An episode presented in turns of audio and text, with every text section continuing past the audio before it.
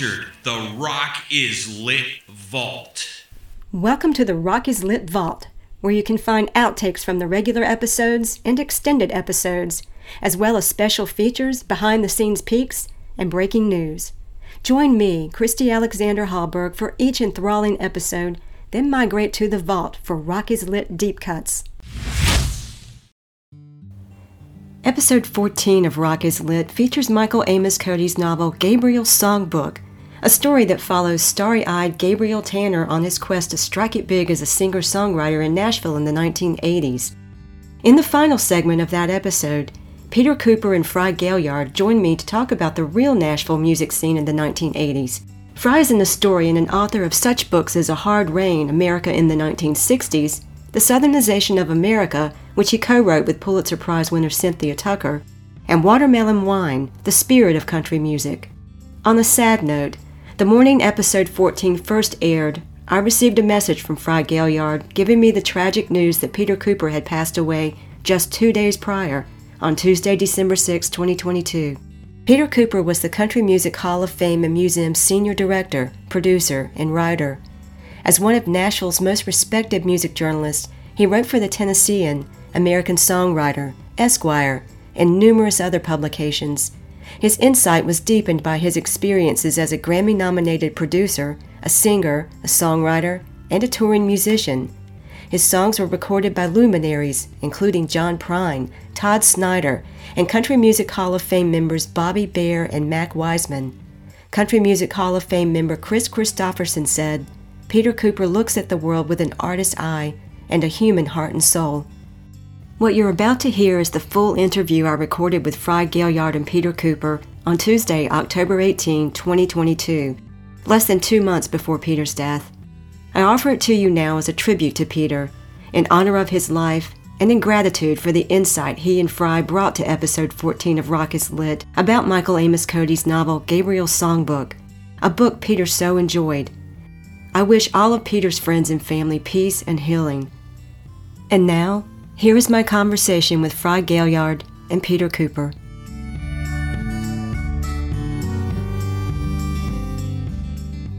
Welcome to the podcast, Frye and Peter. Thank you so much for being here. Thanks, Christy. Thank you. So, the focus of this episode is Michael Amos Cody's novel Gabriel's Songbook, which follows the character Gabriel Tanner on his quest to strike it big as a singer songwriter in Nashville in the 1980s. I think to fully appreciate all the changes taking place in Nashville in the 1980s, let's go back to the 1970s first. Frye, your book, Watermelon Wine, deals primarily with Nashville and country music in the 70s. So, what was the country music scene like during that decade, and who were some of the major stars? You know, um, Guy Clark, one of the great songwriters uh, to come to Nashville in the, the 1970s, um, compared it once to being in Paris in the days of Ernest Hemingway. Oh, wow. Uh, it was uh, for some of those guys and, and women too. Um, you know that it was art for art's sake. Yeah, uh, that wasn't true for everybody, but it was for for Guy Clark or Jesse Winchester or Townes Van Zandt. Tom T. Hall, though he was on the country charts, he was primarily a storyteller who just, mm-hmm. uh, you know, told his stories through music. That was the um, the way it was in Nashville in those days, and you know, it was exciting to write about it, and you could feel the other tension of commercialization sort of building as well, and so it wasn't Nirvana, but it was um, it was a great time. I remember a song that a friend of mine named Vince Matthews wrote uh, that Gordon Lightfoot later recorded. It was uh, it was called "On Susan's Floor," and it was about how songwriters like himself just crashed on the floor of this woman that they knew who was generous enough to put a roof over their heads, mm. so go out and ply their trades. That was just kind of the spirit of Nashville in those days. Mm-hmm. When I think of country music in the 70s, I think of outlaw country. Think of people like Waylon Jennings and and Hank Williams Jr. and Johnny Cash, uh, Willie right. Nelson, that that whole crowd, and the urban cowboy scene. That's what immediately comes to mind for me.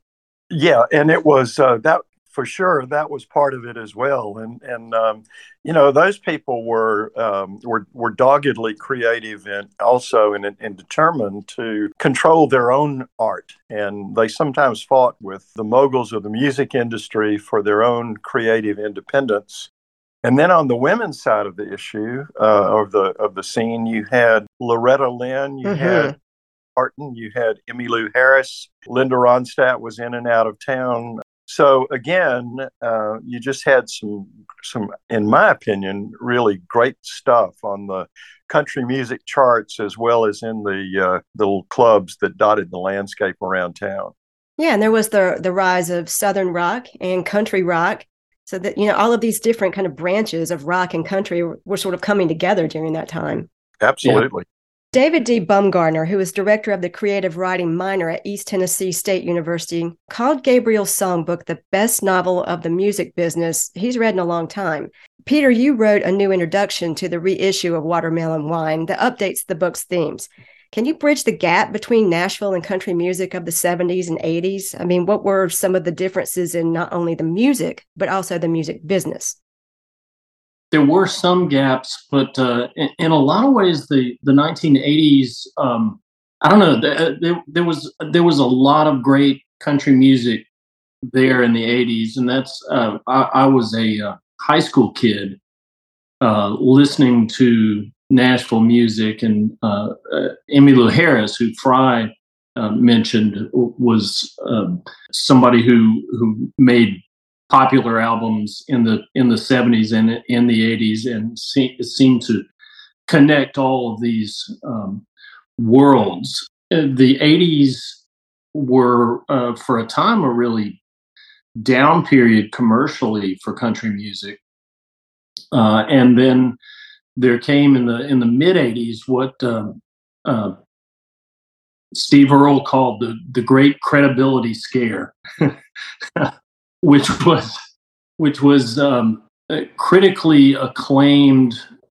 uh, artists getting signed to major record label deals. People like Nanci Griffith, Steve Earle, uh, Lyle Lovett, um, people, uh, Rosanne Cash, Rodney Crowell, people who fused folk traditions uh, and country music and uh, were great uh, storytelling singer songwriters.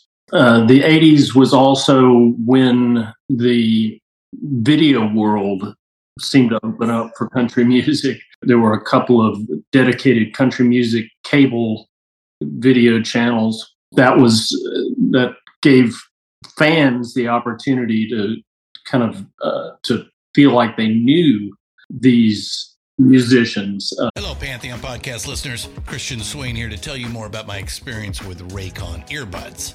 Our family now has three pairs of Raycon earbuds around the house, and my wife just grabbed a pair of the Headphone Pros to replace some headphones from a company that was double the price. And yes, she loves them. Now, if you haven't pulled the trigger on a pair of Raycons, or even if you have, but you're in the market for another pair because they're just that good, well, now is the time to check them out because they just launched their upgraded model of the best selling everyday earbuds. With Raycon's upgraded everyday earbuds, now you also get active noise cancellation, ergonomic design, and multi point connectivity that lets you pair with two devices at once. New quick charge function, three customizable sound styles, plus awareness mode. Available in a variety of vibrant new colors to complement any and all skin tones. I even have a pair of earbuds in a cool green color. I have tried just about every earbud known to humankind, and these Raycons are fantastic. Seriously, if you've been wanting to check out Raycons, there truly is no better time. You're going to ask yourself why you didn't check them out sooner, and Raycon offers a 30 day happiness guarantee. So, what are you waiting for? Go to buyraycon.com slash Pantheon today to get 20% off your Raycon order, plus free shipping. That's right, you'll get 20% off and free shipping at buyraycon.com slash Pantheon. Buyraycon.com slash Pantheon. Hey folks, Steffan Chirazi and Renee Richardson here from the Metallica Report. And we are proud members of the Pantheon podcast family, where the best of music and podcasts unite. We've got something pretty cool for you. We're giving away an exclusive Metallica merch package worth over $250. That's a whole lot of scary guys, skulls, M72, and other sought after Metallica swag. And we've made it easy for you to win. Follow and share the Metallica Report, and you're in the game. Go to pantheonpodcast.com slash Metallica, enter your email, and hit that button to be entered to win. And just like that, you're eligible for our monthly exclusive Metallica merch package. And guess what, rockers? You can enter every month. So just do it. And while we love our global brothers and sisters, the lawyers won't let us ship outside the U.S. Uh, you know, they, they got another window uh, into them Speaking of these music channels, these music video channels, MTV debuted in August of 1981 and then CMT launched in March of 1983. So it it really it really was from the beginning of the 80s onward that video and these music channels began to become so popular. How do you see that as impacting the people who were stars in the 70s? Could they cross over? I think a lot of them did cross over. There was also a station called uh, TNN, the Nashville Network, uh, that, that was a, a, big deal. And these stations were much more music substantive uh, than tends to be the deal today. Uh, you would have some in depth interviews. There were live shows from Opryland. People like uh, Ralph Emery had a nightly show uh, that would have stars of the day, legends of country music, uh, and upstarts often on the same show. I, I, I remember um, actually going to a show, uh, a Ralph Emery hosted show. Uh, that featured uh, Porter Wagoner, who was a, a, great legend of country music and is now in the Country Music Hall of Fame, and Tim O'Brien, who was a bluegrass wizard and uh, just a, a wonderful, wonderful musician who was not necessarily a name, you know, was, was not featured on the country charts other than as a songwriter. There exists the notion that TV made image more important uh, in country music. And I, I'm not sure that that's correct. I, I, think image has always been important in country music, just the, the outfits.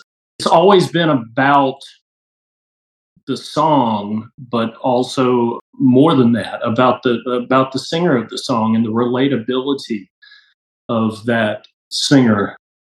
We want our singers to relate to us and also to dress better than we do. in the novel, when the character Gabriel goes to Nashville, it is the 1980s. It's on the cusp of that change with MTV and CMT and, and all of that. And every music executive he encounters wants to change him. They they were looking for a certain image that he didn't have. And I'm hearing you say that image has always been important in the music business. But do you think there was a certain kind of image that executives were looking for in their artists in the 80s that was a little bit different from prior decades? I think there was a flailing away uh, in the 80s among executives uh, trying to figure out what would work and how it would work. Um, certainly, the um, video era made people, uh, made record executives want to sign people who were, I don't know, like in shape.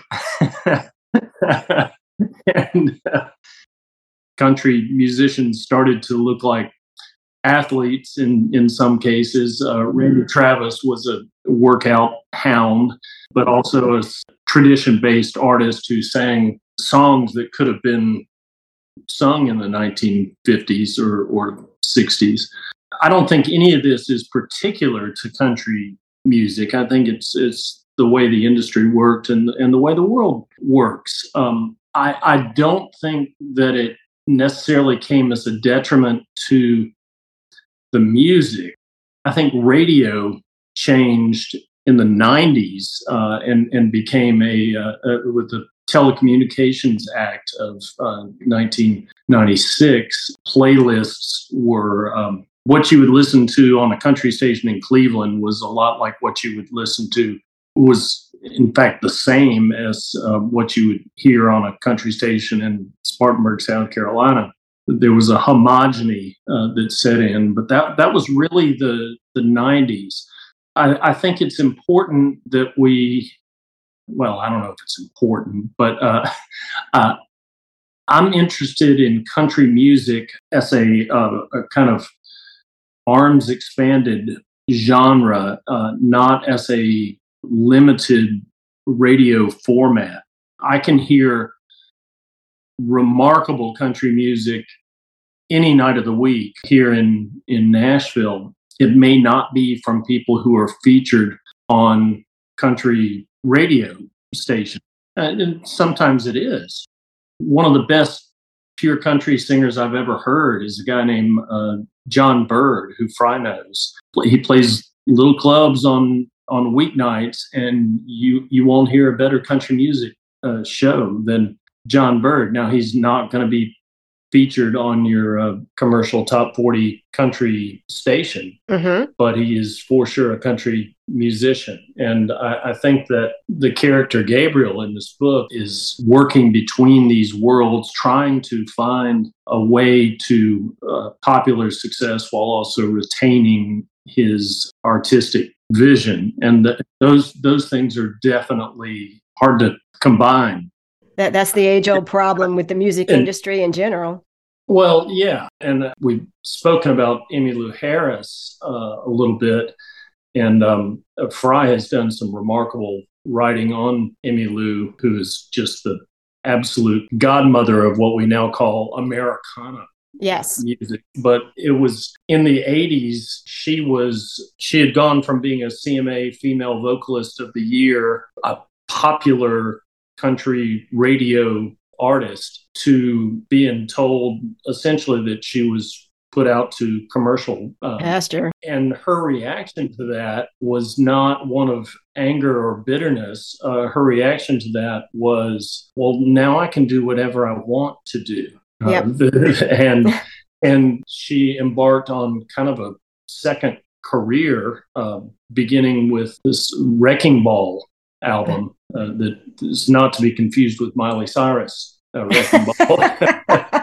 but, um, no way. but she just took that as license to do what she wanted to do, and there was still an audience there for that. It was not the audience that was listening to um, top forty country radio, right? Um, so uh, uh again, there's a difference between genre and and format. Yes. Well, Frye, I know that this is a bit of a deviation, but let's let's stay with Emmylou for a minute because I really like the work that she did with Gram Parsons in the early 70s until he died in what 73, 72, 73, something like that. Yeah. Can, can you talk a little bit about their union and, and the work that they did and how she kind of bridged the gap from working with him to going solo? You know, she um, she was uh, playing little um, folk music clubs when she met Gram Parsons. I think she told me in an interview that I did with her in the 1990s that they met at a little folk club in Washington, D.C. called Clyde's. Mm. She was playing there, and Gram came in to hear her.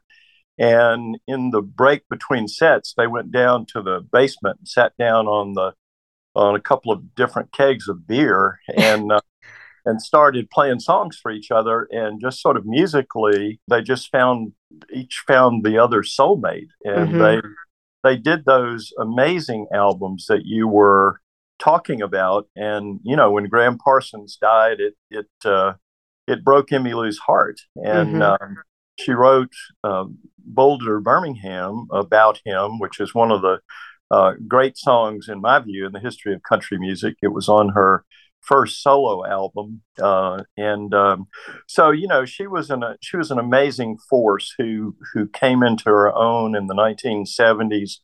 I think continued to thrive in the 1980s, but by the 90s, uh, as Peter said, she was no longer on the on the country charts, and she just didn't care. She just went on about. In addition to her Wrecking Ball album, she did a live album from the old Ryman Auditorium and helped resurrect it as a music venue. So, you know, just an amazing person. Uh, almost, she's almost like a music historian as well yeah. as a great songwriter and unbelievable singer. One other thing I was going to add to what Peter was saying, in my view, from looking down from 10,000 feet, it seems like Gabriel, the character in that fine, in the fine novel that you're talking about got to Nashville in, in a sort of bridge decade between the the 70s that I consider a really golden age for creativity and the 90s when the pressures to be more cookie cutter and conforming at least on radio had taken root and I think that was beginning to affect songwriters in the 1980s and, and that tension between art uh, and stardom, which is always a, a tension performers struggle with. That I think that began to become more acute in the 1980s. Some people handled that tension really well and really easily. Emmy Emmylou being one, Dolly Parton being another. But but some songwriters that I knew during that time really did struggle with it, like like Gabriel did. Yeah. And then there's Johnny Cash, for goodness sakes, who, who goes back to the 50s and 60s and, and lasted until his death and inspired these new songwriters and new ideas all, all into the 90s and early 2000s. What was it about Johnny Cash that made him the icon that he became? You know, one of the things about Johnny Cash that uh, that was always so important was that he, he had a very deep social conscience. I mm-hmm. think uh, in 1964, he had a uh, top five country hit uh, called The Ballad of Ira Hayes, mm-hmm. written by a Native American songwriter named Peter LaFarge. And that song about the, the struggles of an American Indian who had been a, a war hero in World War II, a true story, um, you know, it, it made the top of the country charts because of the force of Johnny Cash's belief in those kinds of things and the distinctiveness of his voice and mm-hmm. just his overall presence. But that identification with people on the margins was one of the things that uh, was at the heart of Johnny Cash's greatness, I think. Late in the 1960s, uh, when the country as a whole, the nation as a whole, uh, seemed divided politically and even musically, um, Johnny Cash, with his television show, set out deliberately to put the pieces back together. So would have on that show Bob Dylan, but he would have Merle Haggard as yep. well. And um, and so that's the kind of role that Johnny Cash tried to tried to play. I think I did uh, a couple of interviews with him, which I considered a singular honor. He had this presence about him. He he wasn't arrogant, but as one of his band members said, he knew who he was but there was also in those conversations a thoughtfulness and a, um, and a, and a kindness that made a lasting impression on me. And I think it did for a lot of fans. Mm-hmm. Uh, lot of stories about Johnny Cash seeing a busload of tourists pull up in front of his house, and sometimes he would go down there and just talk to them. And and um, you know, there was just a kind of accessibility and availability uh, by one of the biggest stars in the history of country music, really of any kind of music. Yeah, yeah. John Johnny Cash was was present mm.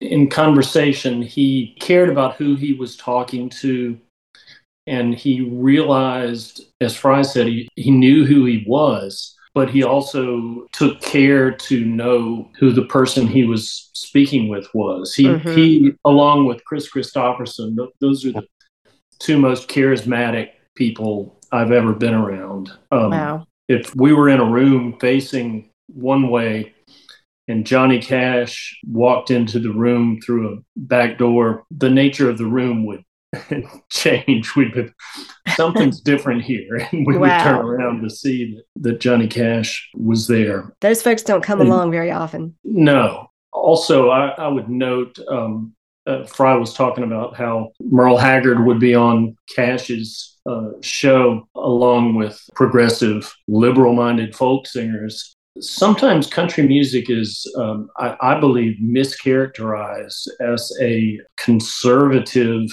yes genre. Um, I agree, Peter. I and, agree. you know, at the same time, Johnny Cash had a song uh, called "What Is Truth" that mm-hmm. was supporting people who, young people who were in opposition to the Vietnam War. At the same time, that Merle Haggard had a hit song that said, uh, "When you're running down this country, man, you're walking on the fighting side of me." Mm. And those guys were best friends, and, and they were both wise people. And, and um, Merle's politics changed a good bit over the years. It's odd to me that uh, country music in the 1960s and 70s was a place where disparate political thoughts and, and thoughts about social movements could coexist. Um, and today that has not seemed to uh, to be the case until fairly recently. There are more there are more sort of liberal voices speaking out lately in country music. Jason Isbell's maybe the greatest songwriter of, of, his generation, certainly so. And he's not featured on country radio, but he exists squarely in the in the squarely sounds like he's not cool or something. That's not what I mean by squarely.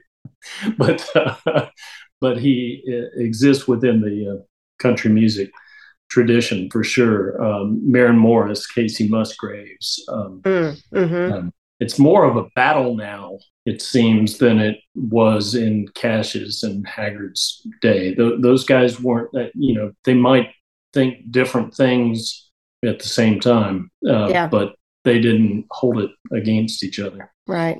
And I'm not sure what that has to do with Gabriel's uh, story, but well, that's okay. It makes for interesting conversation. Frye, jump in here. You wanted to say something. Yeah, you know, sometimes uh, disparate political views, or what seemed to be, existed within the same artist. Uh, yeah. Merle had an example of that when, at the same time that he was writing "Okie from Muskogee" or "The Fighting Side of Me," he was also uh, writing songs uh, out of the Woody Guthrie tradition mm-hmm.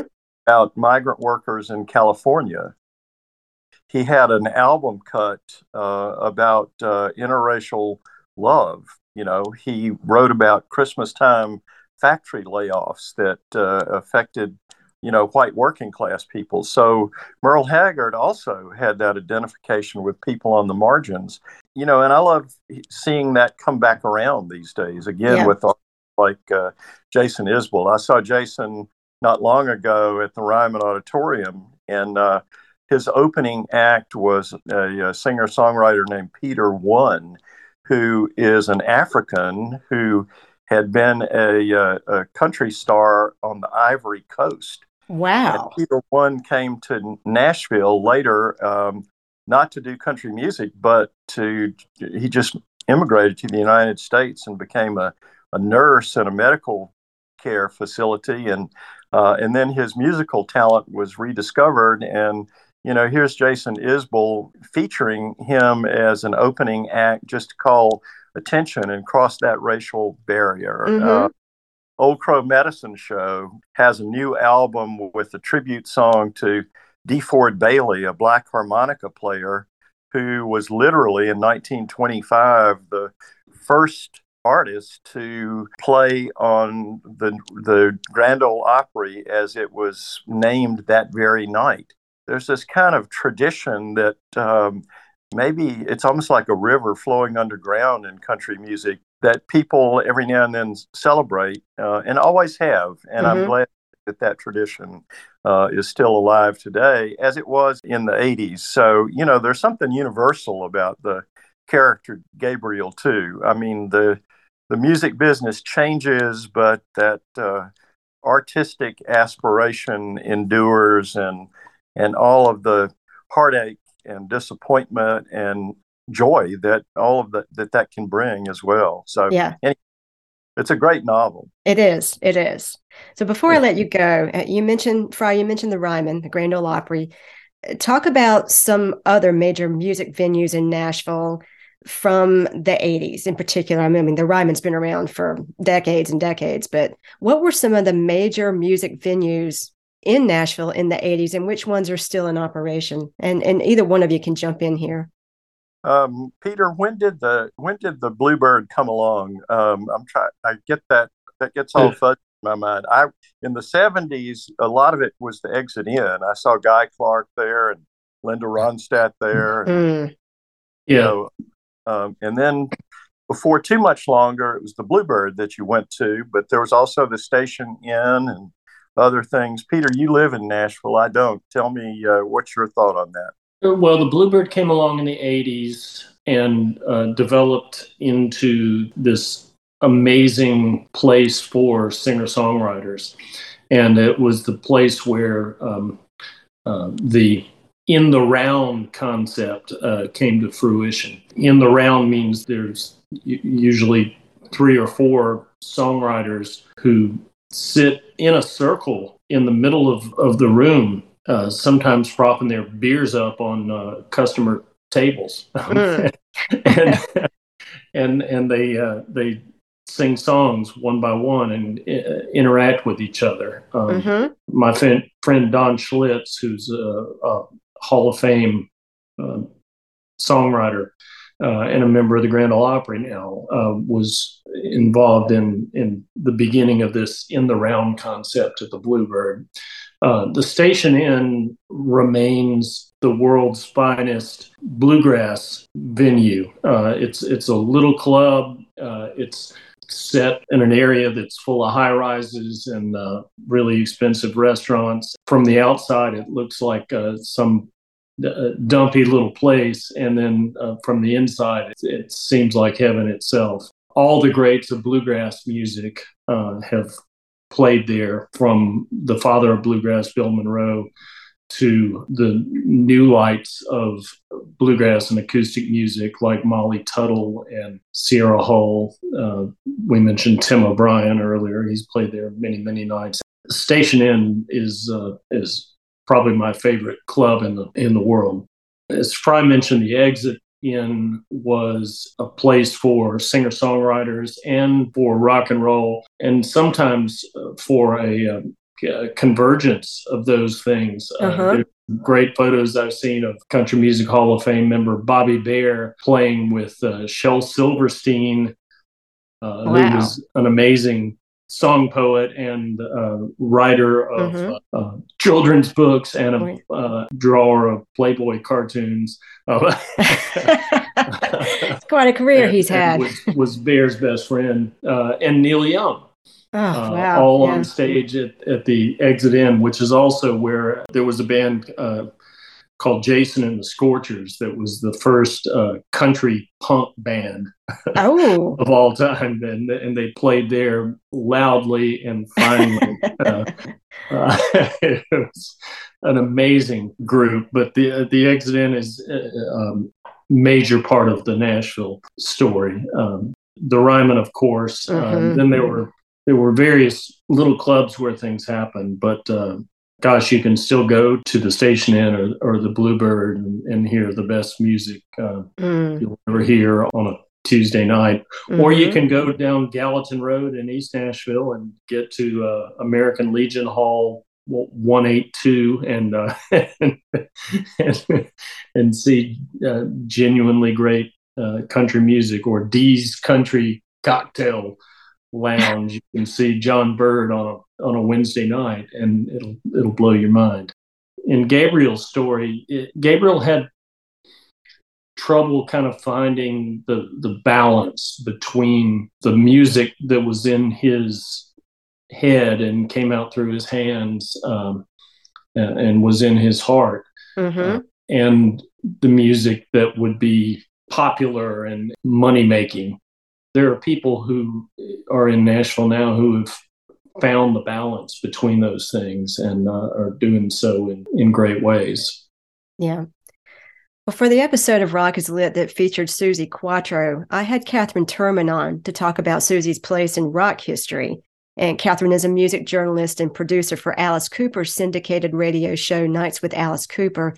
Anyway, I asked her why Susie isn't in the Rock and Roll Hall of Fame yet, and she talked about how political the selection process is and how artists need advocates promoting them. Peter, is is that the same situation with the Country Music Hall of Fame? Country Music Hall of Fame does not nominate or elect people into the Country Music Hall of Fame. That's done through the Country Music Association, the voting Okay. member uh, thereof. And I I believe it's actually one of the last true things. I don't believe it to be very political. Certainly, there are people who I feel like ought to be in there who are not.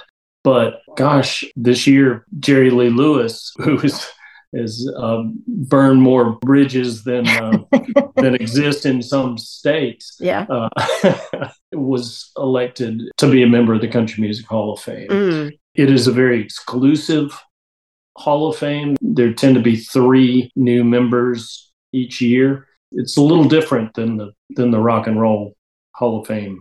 And our induction ceremony is uh, it's called the Medallion Ceremony, and it's not televised. It's not ticketed. We aren't charging anybody for access. It's essentially a family reunion, and the, and there does exist a country music family. Um, It's a wonderful thing to behold.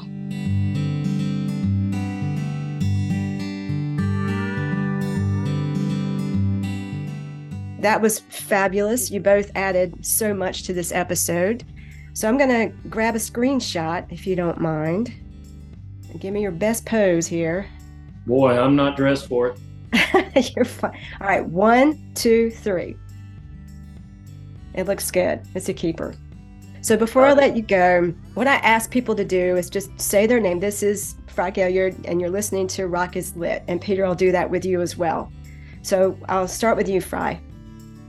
This is Frye Gaillard, and you are listening to Rock is Lit. Peter. This is Peter Cooper, and you're listening to Rock is Lit. Lovely. Christy, can I say something about Frye for a moment? A lot of my interest and ultimately devotion to country music came about when I was a student at uh, at Wofford College in Spartanburg, South Carolina, and I came across a book called Watermelon Wine that Frye wrote um, about country music in the 1970s, and it included um, just wonderful portraits of people, uh, including uh, Tom T. Hall and Guy Clark, uh, Townes Van Zandt, uh, and Frye uh, just finds the humanity in this music and, and in lots of other things in, in ways that uh, the rest of us uh, struggle to. Uh, so I, I just I, I cannot um,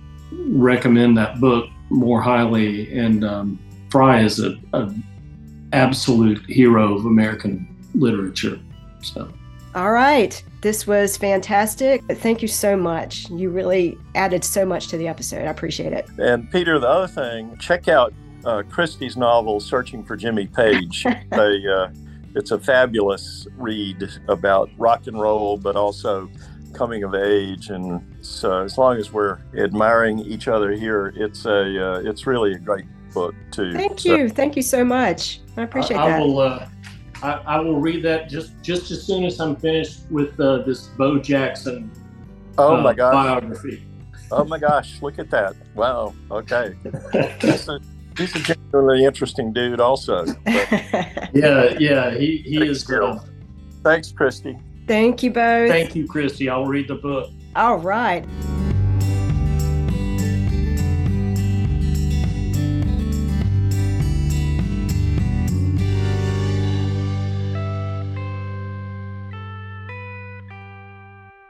Rock is lit. It's NFL draft season, and that means it's time to start thinking about fantasy football.